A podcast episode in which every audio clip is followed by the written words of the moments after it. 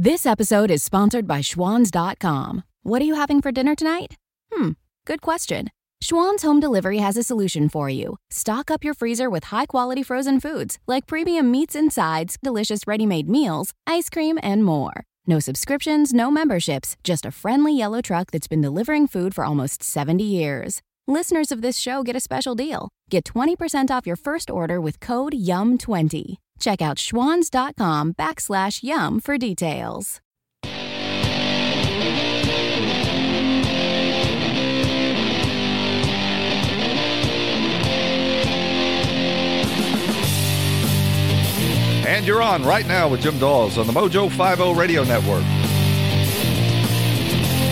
Bringing you the news behind the news, the story behind the story. Here to convince you that reality is usually scoffed at, and conventional wisdom is often just an illusion. We're live on iHeartRadio, on demand on iTunes, TuneIn, Spreaker, and Spotify. Follow me on Twitter at RightNowJimDawes. Shoot me an email at RightNowJimDawes@gmail.com or call the vent line and raise hell at 772-245-0750. That's 772-245-0750.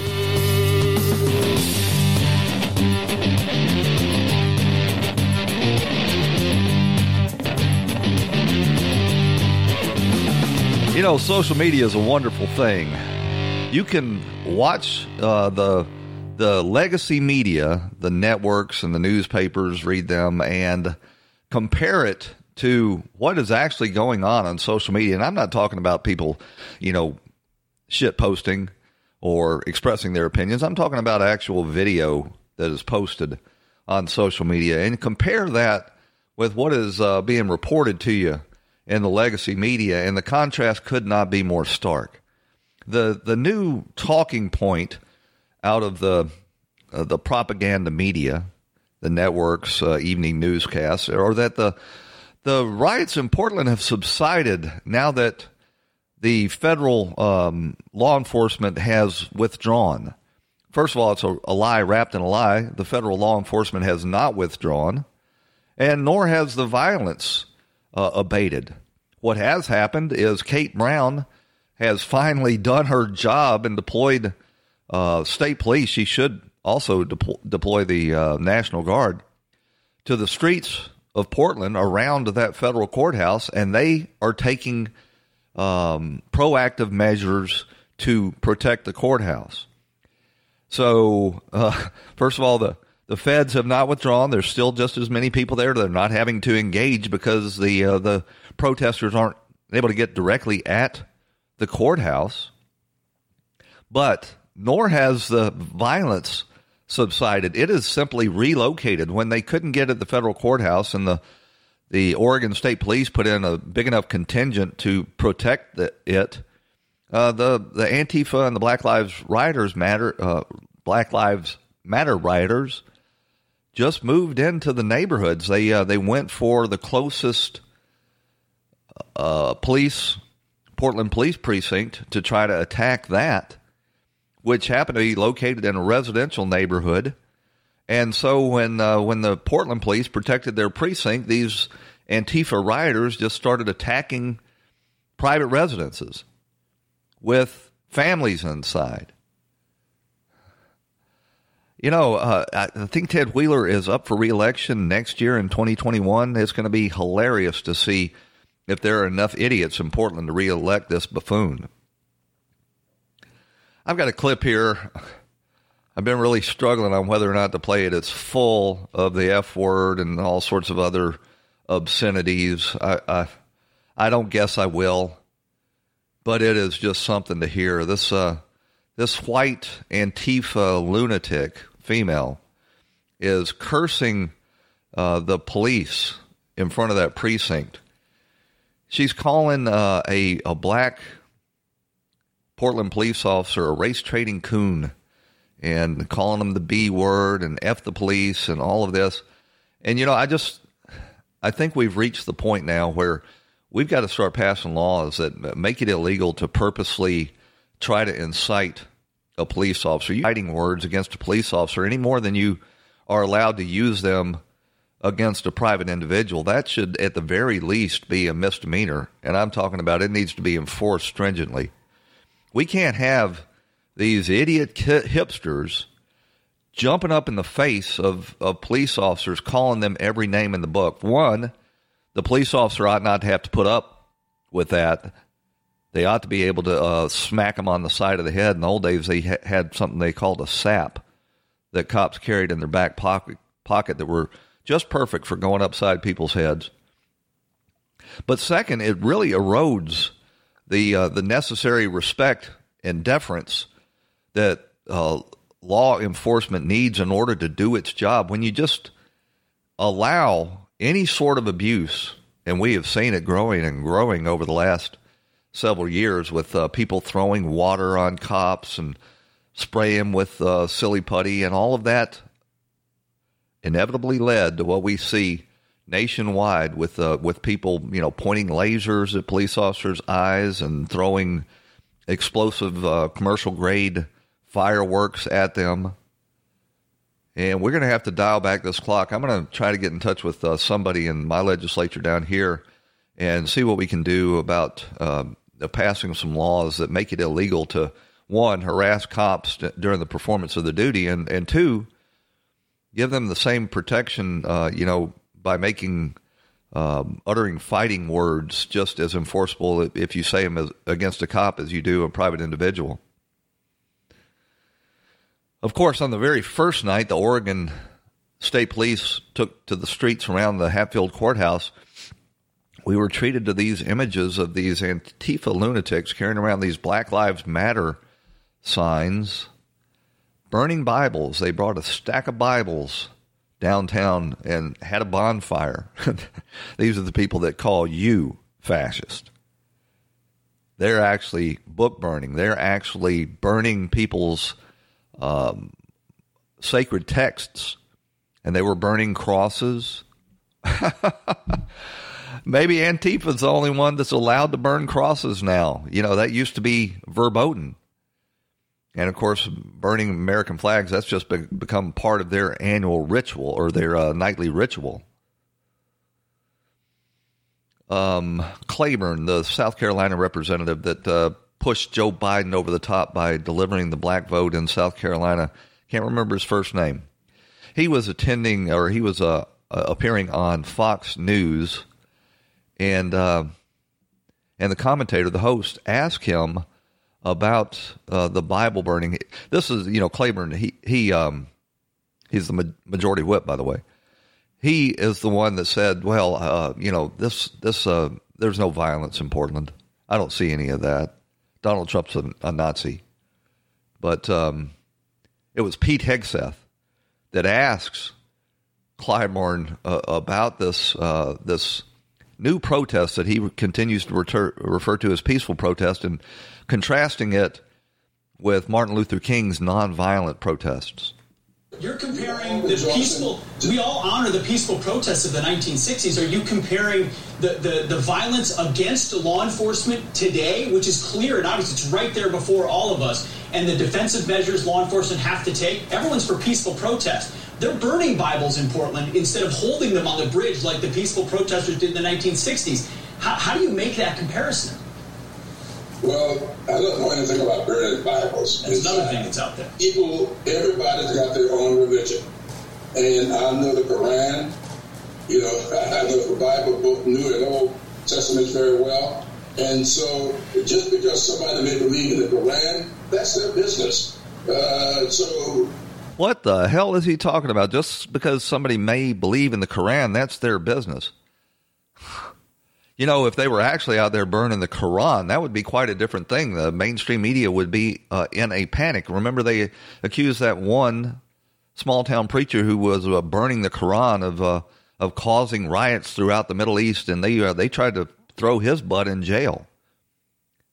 But it's okay to burn the Bible. Hell, they didn't stop at Bibles. They're burning churches, both in the United States and throughout Europe. And Majority Whip Clyburn cannot rouse himself to even say a negative word about that. He just says it's their business. Burning the Bible doesn't do anything about burning down a federal building. I don't know if I've seen it. Maybe you all know something I don't know. What federal building has been under threat?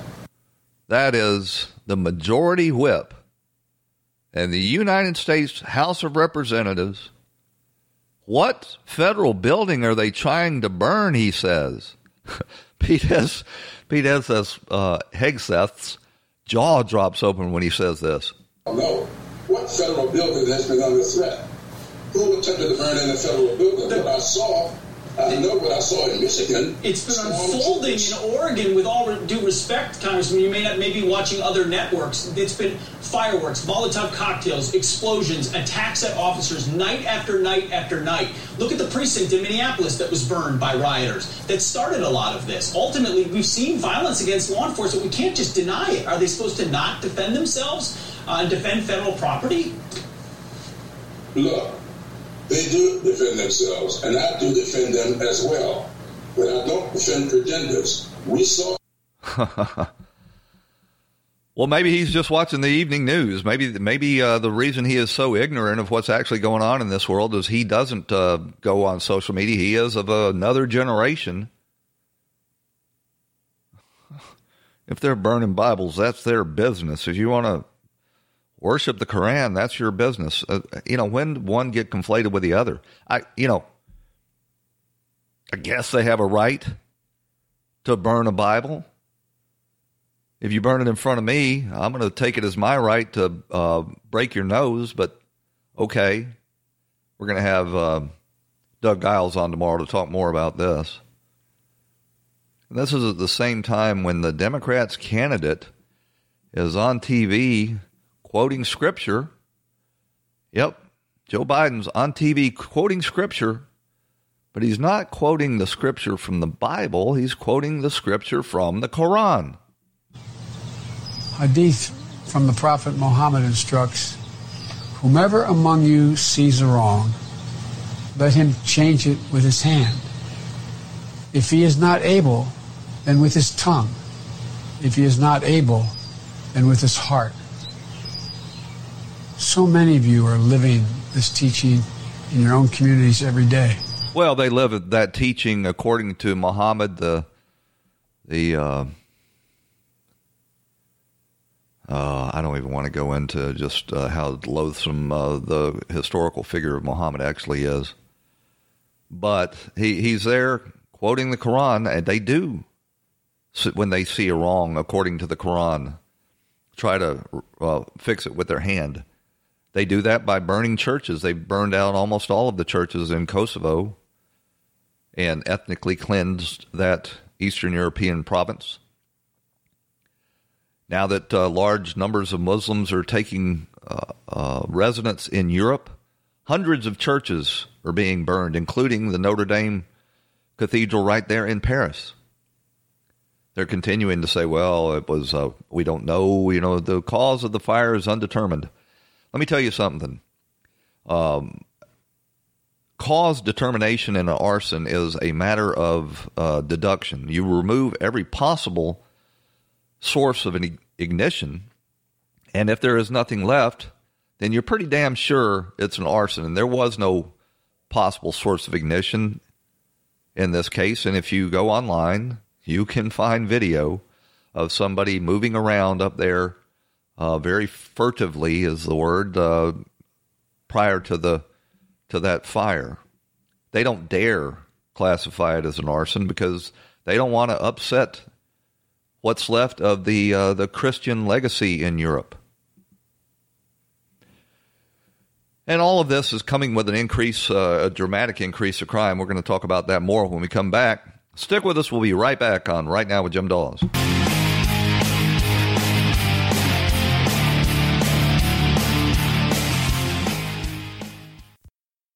This episode is sponsored by Schwan's.com. What are you having for dinner tonight?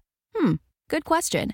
Schwan's Home Delivery has a solution for you. Stock up your freezer with high-quality frozen foods like premium meats and sides, delicious ready-made meals, ice cream, and more. No subscriptions, no memberships, just a friendly yellow truck that's been delivering food for almost 70 years. Listeners of this show get a special deal. Get 20% off your first order with code YUM20. Check out schwans.com/yum for details.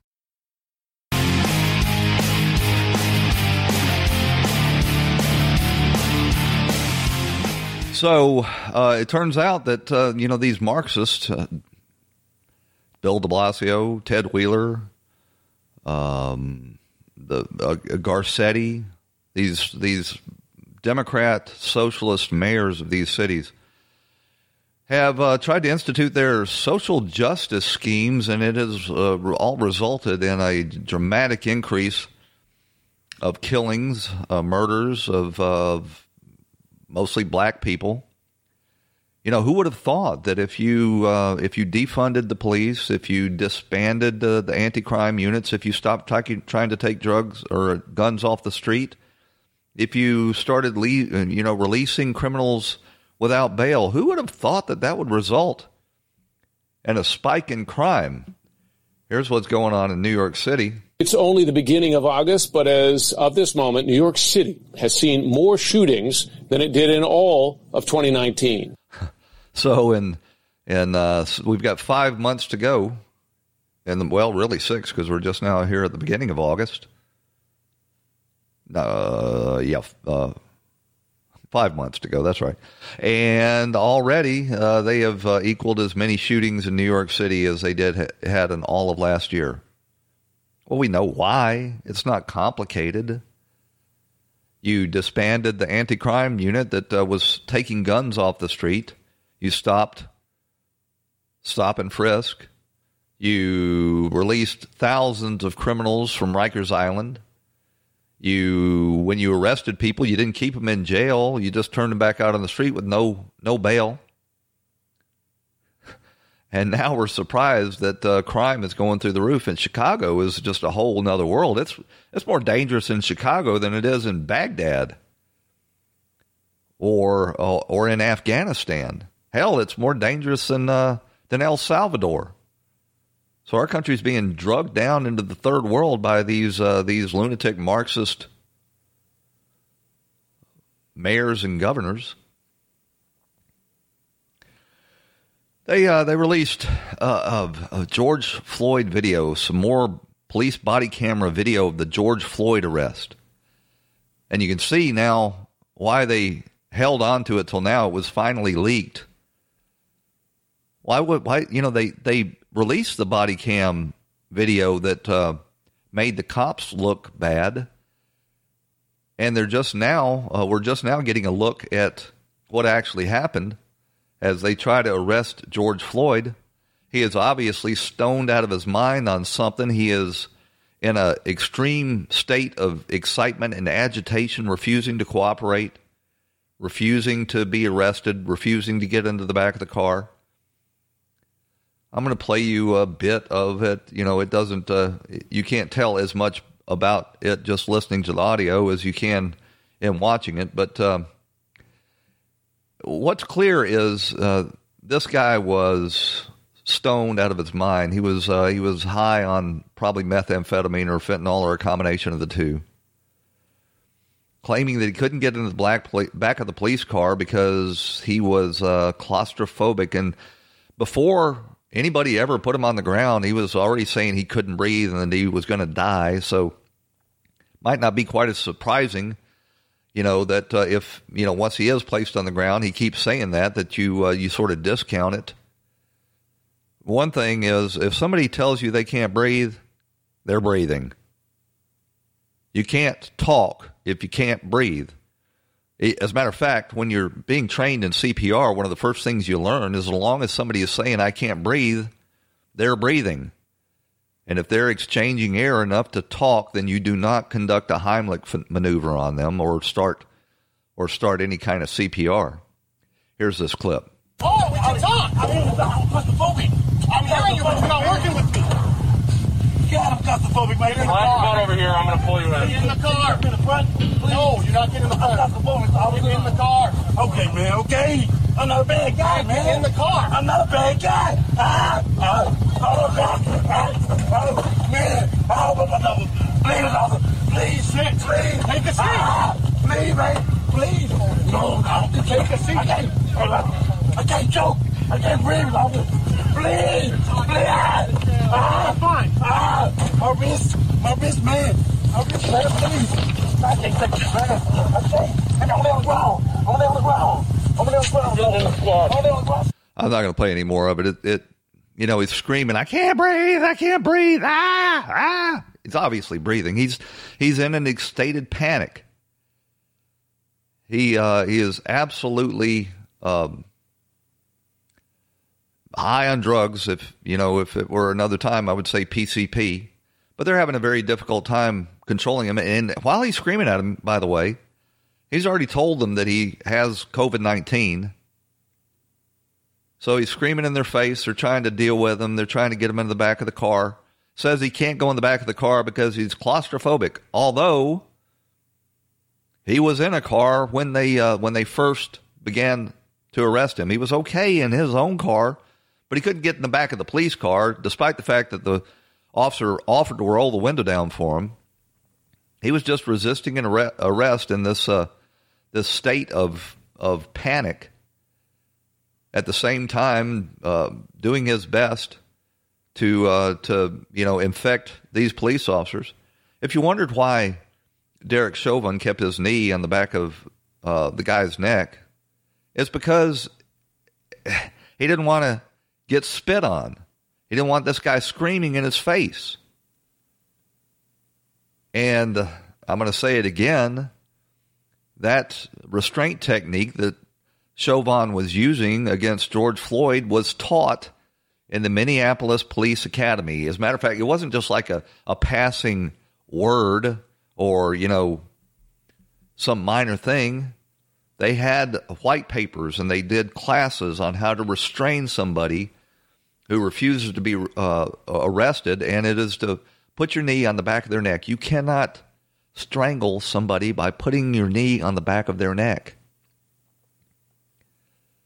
George Floyd died. He had advanced heart disease. His system was full of fentanyl and methamphetamines. And just watching this video, you can see how hyped up he was. He had a heart attack.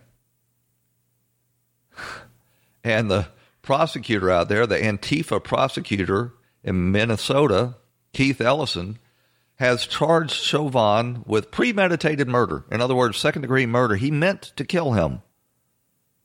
Or he meant to assault him, and it resulted in a murder. And he charged these other three cops who had less success arresting George Floyd of accessory to murder, second-degree murder.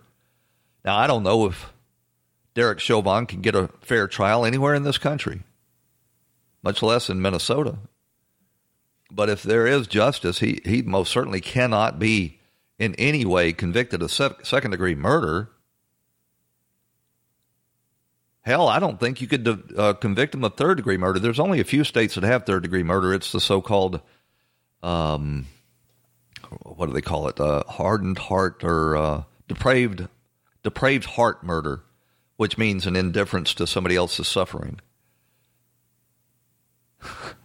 Derek Chauvin was just doing what he had been taught to do. And he wasn't putting so much pressure on his neck that he strangled him. Hell, you can't strangle somebody by putting a knee on the back of their neck. It's all conventional wisdom is often just an illusion. Oh, man. There was one actual political assassination that took place out in Milwaukee where the Democrats are scheduled to have their National Convention. There was a fellow named Bernell Trammel, who was a black Trump supporter, and he was assassinated right there on the streets for saying things like this. So today, if you notice, I moved a little closer. Yeah. Well, and where people can interact with you on the sidewalk, yes. Unlike the corner over there. Right. Where, you know what I'm saying? Where when they cussing and hollering, they can't jump off the car and knock me out at the same time. He snatched the sign. This one? Yes, this one. I had to chase him across the street, grab him, sling him around, get the sign back. Well, that's why I'm over here today. Over there, they're just about ready to kill me. So Bernell Trammel was not a career criminal. He was not resisting arrest. He was not a danger to society. He was simply someone who was a Trump supporter. He was murdered for that. Where are the protests about that? Where's the concern about Bernell Trammel? None at all. None at all. Conventional wisdom is just an illusion. We've got to run out to a break. When we get back, we're going to catch up on the presidential race and hiding Joe Biden's strategy of keeping his mouth shut. Right after these messages on Right Now with Jim Dawes on the Mojo 5-0 Radio Network. This episode is sponsored by Schwan's.com. What are you having for dinner tonight? Good question. Schwan's Home Delivery has a solution for you. Stock up your freezer with high-quality frozen foods like premium meats and sides, delicious ready-made meals, ice cream, and more. No subscriptions, no memberships, just a friendly yellow truck that's been delivering food for almost 70 years. Listeners of this show get a special deal. Get 20% off your first order with code YUM20. Check out schwans.com/yum for details. Need an extra hand with dinner? Just ask your connected home device to fill your pasta pot, and Delta Faucet Voice IQ technology will fill it with the perfect amount of water. Visit deltafaucet.com/voiceiq to discover more.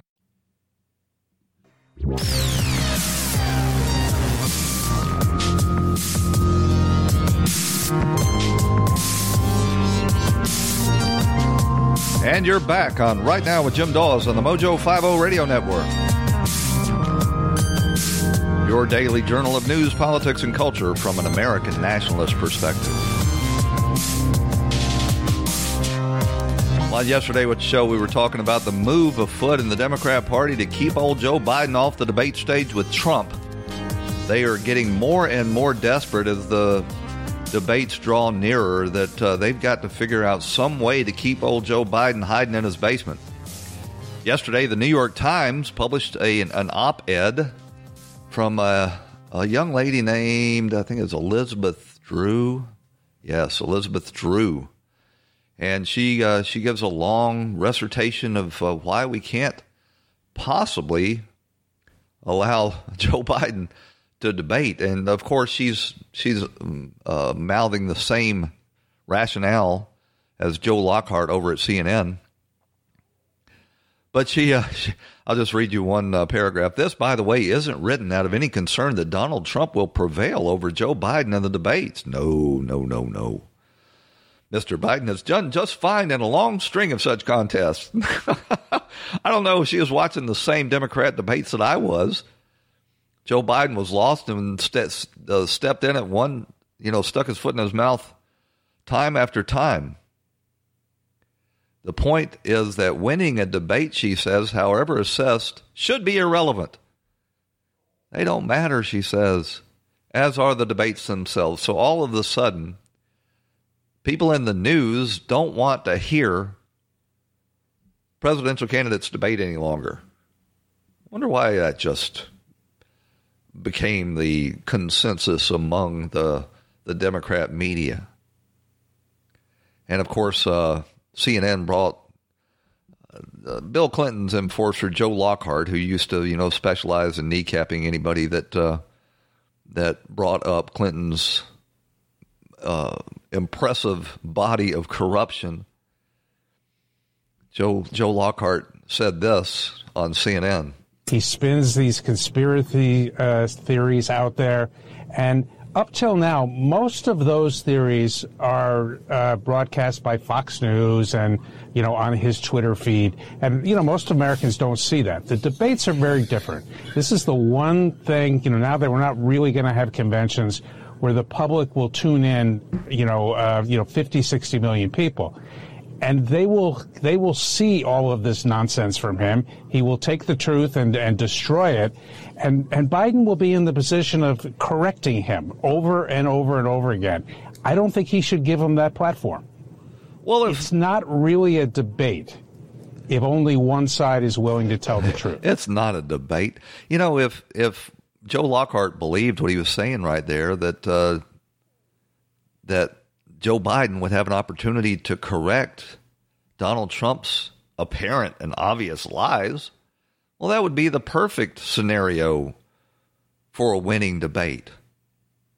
You just give the old Ronald Reagan line there, you go again. The problem is so much of the Democrat platform is based on hoaxes and things that are obvious lies that Joe Lockhart knows that Biden, one, if he sticks to the left-wing playbook, then he will make himself unelectable.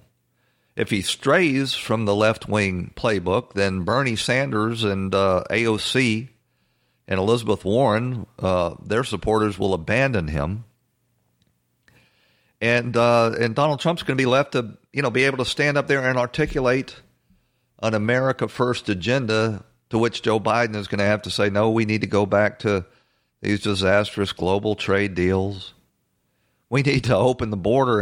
And by the way, all of these illegals that arrive, we have to provide them with taxpayer funded health care. Yeah. Joe Biden has been locked into these far left positions so rigidly that he can't possibly get on a debate stage. I've been saying for a couple of months that there's no way they're going to let Joe Biden, even if he had his wits about him, which he does not. I don't know, maybe they can load him up with some ginkgo biloba in preparation for these debates, and he could at least think straight, but he's in such... He's twisted himself into such knots trying to satisfy the far left wing of the Democrat Party. He's abandoned so many of his previous positions. I'm becoming increasingly pessimistic about Donald Trump's reelection because I'm starting to realize that most people get their information from the evening news and they don't know what is actually going on in this country. They don't know the forces that are at work in the Democrat Party. And the Democrats have been pretty successful at just bringing the pain with the COVID and the lockdown and the recessions. And they're telling them that, if you just turn out Donald Trump, we can go back to the way it was when the Marxists were taking over your government bit by bit, piece by piece. And you wouldn't have to put up with all of this. Trump's going to be put in the position where he has to remind people, before they unleash this on us. We had a great economy. We were staying out of foreign wars. We were bringing jobs back. We were securing the border. And I think it's a winning message, but I'm not sure it's going to be able to overcome the Democrats' cheat-by-mail schemes. In Nevada, they passed a bill last night. They're going to airdrop ballots all over that state. And they've basically passed the same law that they had passed in California that allowed these vote harvestings. They're going to allow campaign workers to go around and knock on doors and pick up these people's ballots and fill it out for them. In this law, they don't even require a signature on their ballots. So you won't have any idea where these ballots came from.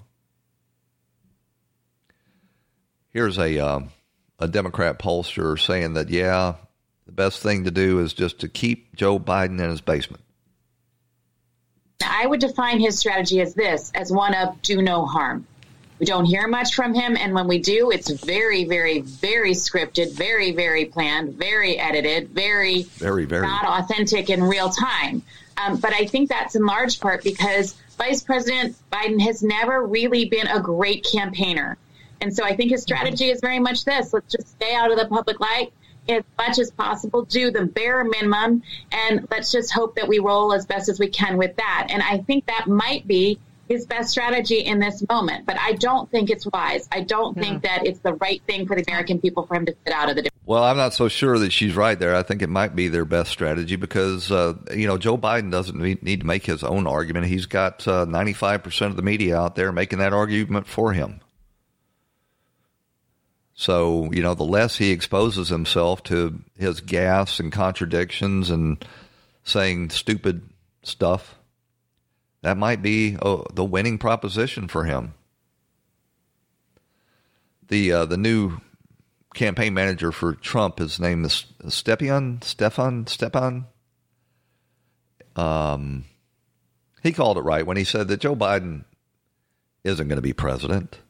Joe Biden is simply an empty vessel for the left wing of the Democrat Party. He is kowtowed to the radical left of his party. I think we're about to see the same when he chooses his next vice presidential nominee.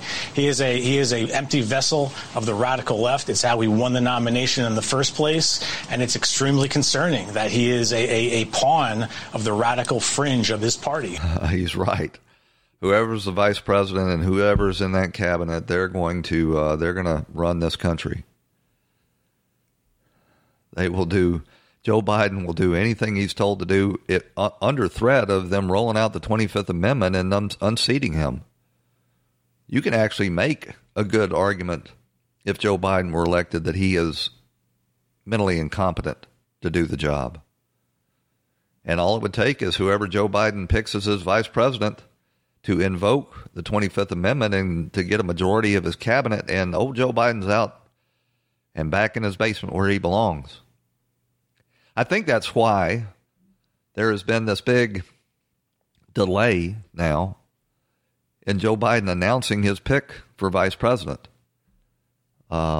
Christopher Dodd, who's in charge of the Vice Presidential Exploratory Committee to pick the woman that's going to be Joe Biden's vice president, which quite ironic in and of itself, considering Chris Dodd's notorious reputation for groping women.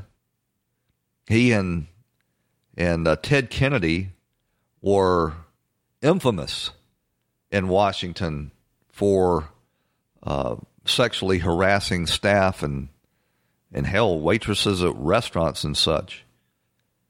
But Christopher Dodd's pushing Karen Bass. Karen Bass, a representative from Watts in Los Angeles, South Central L.A., that is on record as being a communist sympathizer and a big supporter of Fidel Castro. She's out on the speaking circuit trying to rehab that reputation.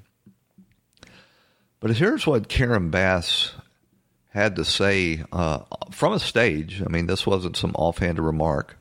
She was sitting on the stage with some kind of Black Power panel. Here's what she had to say about our founding fathers. And I will tell you that I have a hard time when I go to the nation's capital every day and people want to talk about the founding fathers. And I'm sorry, but that's not how I view those guys at all, because they were not thinking about us. Uh-huh. So this woman, living in the most prosperous, free country, probably in the history of the world, cannot bring herself to appreciate the documents that they left us, the Declaration of Independence and the Constitution. Here's a clip from Tucker Carlson, who is now the number one cable news show on TV. I think he may be the highest rated cable show on TV, talking about Karen Bass's history with El Jefe, Fidel Castro. Joe Biden is considering Congresswoman Karen Bass of Los Angeles as his running mate. She's also on the short list. Unlike Kamala Harris, Karen Bass is not a fraud. Karen Bass means it. She's sincere. She's an unapologetic left-wing bomb thrower who spent decades working to help Fidel Castro in his Cold War against the United States. Karen Bass kept praising Fidel Castro all the way to his death just 4 years ago. In the 1970s, Karen Bass belonged to a group that the L.A. Police Department accused of training revolutionaries in, quote, terrorist tactics and guerrilla warfare. Bass apparently visited Cuba multiple times a year. So it's not pejorative to note that Karen Bass is not a mainstream figure. She literally co-sponsored the New Way Forward Act. That is a lunatic bill that would force the U.S. government to re-import, at taxpayer expense, hundreds of thousands of illegal aliens whom we've deported for committing crimes. Bring them back here. In many cases, violent crimes. For real. Karen Bass is so extreme that, like Kamala Harris, by the way, she's currently trying to repeal California's main anti-discrimination law. Bass wants to make racial discrimination legal as it was before the Civil Rights Movement. We're not overstating this. Karen Bass has issued press releases bragging about it. You may not have heard about any of this. The details are so shocking that virtually no media outlet bothers to cover them. But it is all real. Look. Yep, that's who is the front runner, I guess you'd have to call her at this point, as Joe Biden's vice presidential pick. Maybe they have delayed this because Biden is looking at these very ambitious women that Christopher Dodd is pushing on him and thinking, well, you know, if I pick her, I might last long. You know, she might see this as their opportunity to implement their radical agenda by invoking the 25th Amendment and removing me. Well, I mean, that's if you believe that Joe Biden would, in fact, resist it at all. Byron York doesn't think so. If you remember the giant Democratic primary field, Biden was thought to be from the moderate wing. But if he is elected, he will face, as you just saw from Bernie Sanders, he will face a lot of pressure from the progressive wing on issues like Medicare for all, on raising taxes, on the Green New Deal, on defunding the police. And right now, he's just trying to keep everybody happy so he can get elected. Well, here's a clip from Karen Bass, who's making the rounds on the Sunday news show. She's appearing here with the loathsome Chris Wallace, trying to rehabilitate her statements in support of Fidel Castro. Message about Cuba, about Castro's death 6 years or 4 years ago in 2016. Shouldn't you have known by then that Castro's death was not a great loss to the Cuban people? I absolutely would have not put that statement out. And I will tell you that after talking to my colleagues who represent the state of Florida, raised those concerns with me, lesson learned, would not do that again. Sure. I wouldn't have done that if I had known that I was going to be on the short list for the vice presidential ticket and that we needed to win Florida. I don't think there's any Cubans that are going to vote for Joe Biden for president regardless. I guess, you know, they can try to walk this stuff back. Here's another clip of Bass saying, well, you know, my approach to Cuba wouldn't be any different than Barack Obama. Described him as comandante and jefe when he died. And then you said something that I found interesting. You said you didn't quite realize how sensitive folks were in South Florida about this still. No. And go ahead. And so I'm just curious that you thought, well, Californians wouldn't mind that description, but it might offend Floridians. Forget that a minute. Yeah. It still seemed as if you had a soft view of Castro, if you will. Yeah. And let me explain, too, because I think the use of the term comandante and jefe, what I meant by that is that clearly in Florida, that is a term that is endearing to him. I didn't see it that way. I was expressing condolences to the Cuban people, to the people in Cuba, not... She was expressing condolences to the people in Cuba. Well, the people in Cuba were ecstatic that this brutal dictator had died. Hey, we got to run out to a break. Stick with us. We'll be right back. Mojo.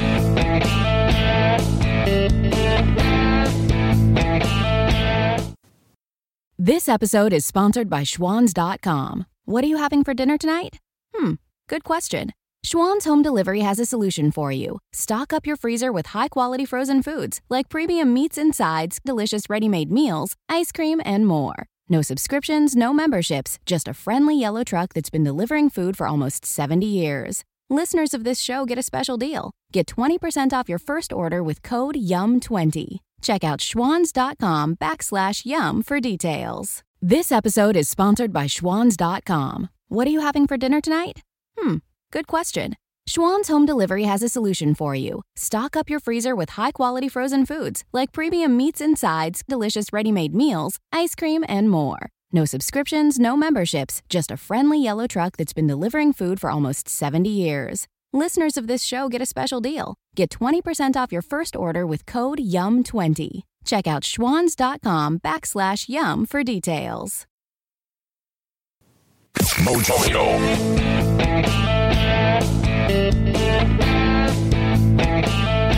So last night, the Democrat-led legislature in Nevada met at a midnight special session and passed a bill to basically adopt the same ballot harvesting schemes that California did before the 2018 election, which allowed them to basically, cheat without violating the law.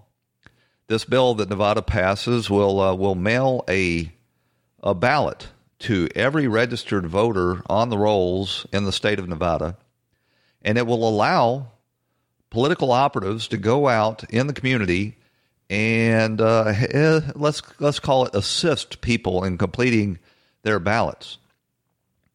This bill, if anything, is more permissive than the one in California because it allows them to go into nursing homes, the so-called granny harvesting scheme. It'll allow them to go into nursing homes and assist the elderly people in those homes in completing their ballots. There'll probably be, quite a few helpful suggestions on which boxes to check. But even then, it will not require that these elderly people sign this ballot. So they're just going to be going around harvesting as many ballots, filling them out, submitting them, and they will just keep counting these ballots until Joe Biden is declared the winner. And then they will, if Donald Trump doesn't go along with their cheat by mail schemes, they'll accuse him of being a would-be dictator and not respecting the will of the voters. Here's Mike Barnicle, and never was there a more appropriately named person, appearing on Morning Joe. Now, with this whole furor over mail-in votes, we could be sitting down for Thanksgiving dinner not really knowing specifically who the president-elect of the United States is. So we all have to pray that it's going to be a landslide for Joe Biden in order to avoid this conflict. Well, I don't think it's going to be a landslide on either side. This country is about 50-50. Divided between these Marxists and nationalists. And he says Thanksgiving dinner? I'm not so sure we're going to know by Christmas dinner.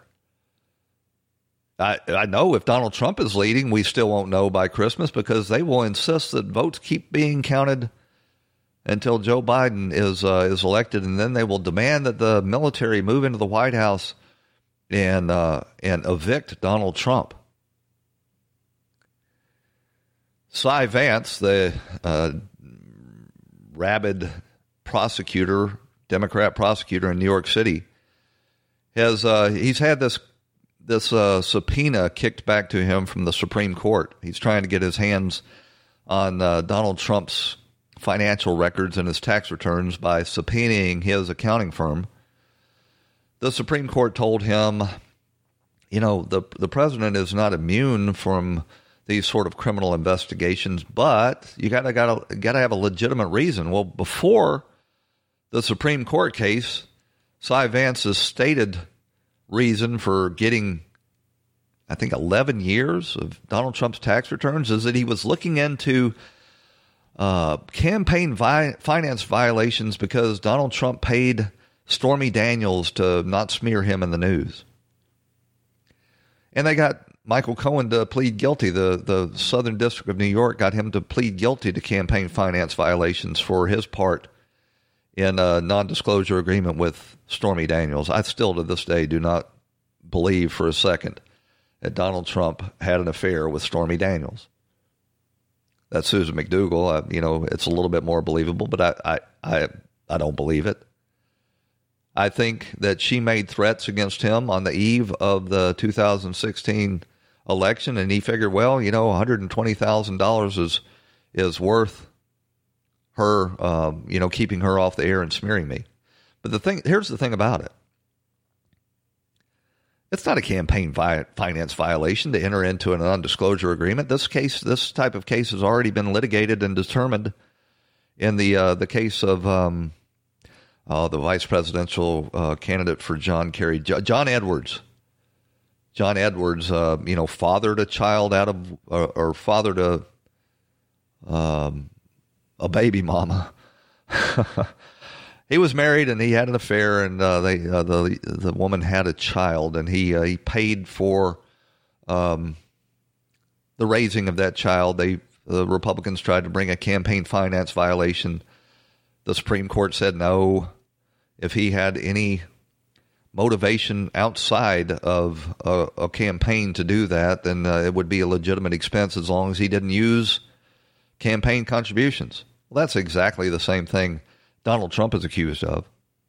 So anyway, make a long story short, now the Cy Vance has gotten this case back, and the Supreme Court has said that he's got to have a legitimate reason to pursue this subpoena.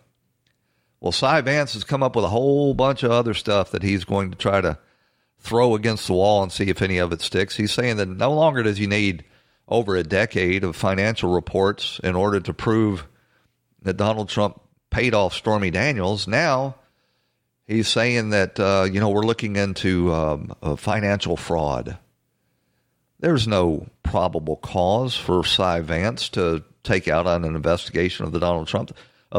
This is simply a political prosecution. This is the kind of thing that goes on in third world countries, which I guess you could make a good case that New York City has become very similar to a third world country. Hell, there's a lot of third world countries that are more safe and have less income disparities than New York City. Here's a clip on this topic of Cy Vance's new strategy to go after Trump. This is a former prosecutor. Her name is Joyce White Vance. She says she's not related, but we don't know. That's right. Cy Vance, who I'm not related to, confirmed that yesterday in this pleading, and it's important to know the posture of the case. This is Cy Vance going to the court and saying, the president has no claims that have any merit. You need to dismiss this second amended complaint that he's filed. He's tried repeatedly to state claims that would survive court challenge and failed. And Vance says, go ahead and dismiss this complaint. It's time for us to enforce our subpoena and get the Mazars document. And the bombshell, and it's one that the president's lawyers stepped straight into, is their argument that, there's really no need to do this. This is an overbroad subpoena. All that the DA is investigating is these claims about hush money payments to Stormy McDaniels and Susan McDougal, the two women the president is alleged to have had extramarital affairs with.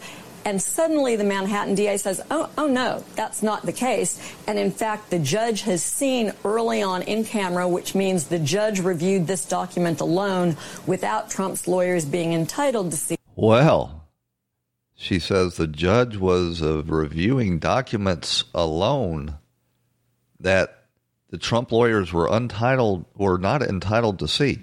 In Cameron does not mean that. In Cameron just means in the judge's chambers. But what she's talking about is ex parte, which means that somebody's in there arguing to the judge without the presence of the opposing counsel. That is blatantly unconstitutional. And if, in fact, the judge is reviewing prosecution documents without sharing them with the defense, then that in and of itself would have this case thrown out. So we got a big primary day today. We should know by, maybe week after next,